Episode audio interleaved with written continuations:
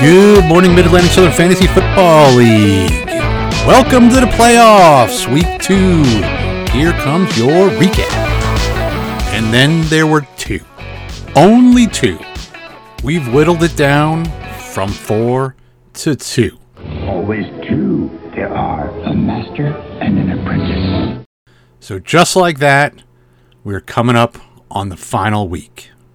So, I hope everyone's ready because we all play this week and it's all for seeding for next year. So, let's find out what the heck happened because it looks like the NFL came back a little bit and we put some decent points on the board. So, here we go, gentlemen. Let's take a look.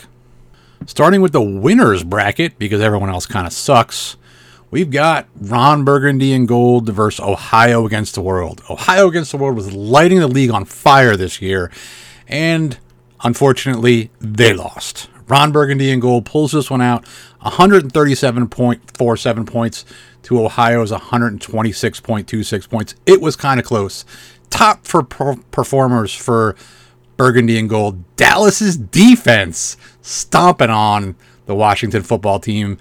30 points for Dallas's defense. I think if Washington had picked an actual team mascot name, they'd be playing better right now because Washington football team, that sucks. Anyway, also for Ron Burgundy and Gold, every player on the Chiefs team had like 50 points. Okay, maybe only like 20 points, but pretty much everybody on the Chiefs team offense had 20 plus points. Patrick Mahomes, 28.32 points. Chase has been 23.5 points. Un- unfortunately, Kelce didn't play. That's the only reason he didn't get 20 points. But I'm pretty sure, you know, Kelce at home on his couch is scoring 20 points for this team. So uh, Ron Burgundy is going to be hard to beat in the championship championship game with the way the Chiefs are playing. They're on fire. In a losing effort for Ohio against the world, Josh Allen, 36.96 points. That's a lot. And Jaylen Waddle, uh, 20.6 points. He is a great rookie, good pickup. Um, going to be a great player for a long, long time. So looking forward to that. But uh, better luck next time, guys. Next game, Team Xiphos at Emmaus Jedi Hunters. Emmaus Jedi Hunters stomps this one out, 155.59 points to Xiphos' 106, 117.51 points. Top performers for the Jedi Hunters. Tee Higgins going bananas in Cincinnati, 33.7 points. Holy cow, Joe Burrow liked to sling this rock. Man, that was a great game.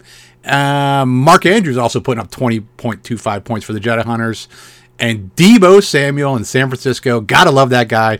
He is monster football player, 20.15 points. Uh, for the Xiphos le- losing effort there, Joe Mixon, 28 points. Again, Cincinnati went bananas in that game. Did not see that coming. And uh, for Team Xiphos, Jalen Hurts putting up 20.66 points. That guy has been on fire all year. Uh, and I had no confidence in the Eagles and Jalen Hurts at the beginning of the year, and he's lighting them up. So uh, they're going to make it into the playoffs. Uh, I don't know what Jalen Hurts is going to do in the playoffs, but damn, he got he might might have made himself into a permanent fixture in the Eagles clubhouse. Anyway, so we've got Emmaus Jedi Hunters facing off with Ron Burgundy and Gold for the belts.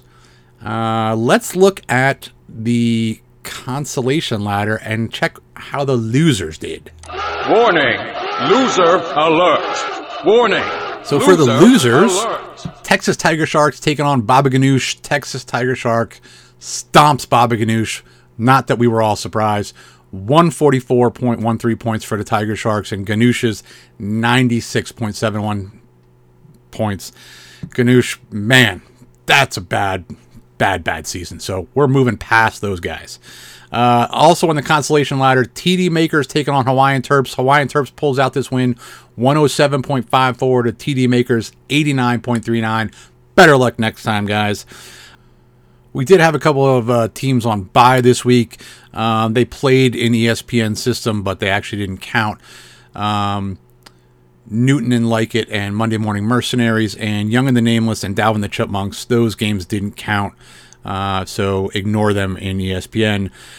But again, everybody plays this week, so get your lineup set and ready. All right, so uh, looking forward for this week, the championship game, Ron Burgundy and Gold at Emmaus Jedi Hunter. Um, winner picks 12th and loser picks 11th. Uh, Larry's looking to join the elite class by hunting for his second ever title.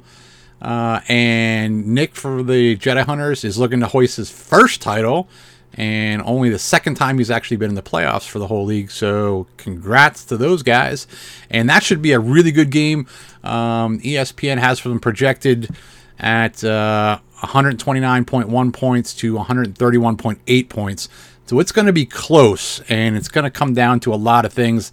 I think quarterback play is going to be a big deal um, in that game. You got Patrick Mahomes going up against Justin Herbert, um, and you also have some running back stuff, Aaron Jones uh, and Najee Harris, and you know that's it's just going to be a tight game, gentlemen. It's going to be a tight, tight game.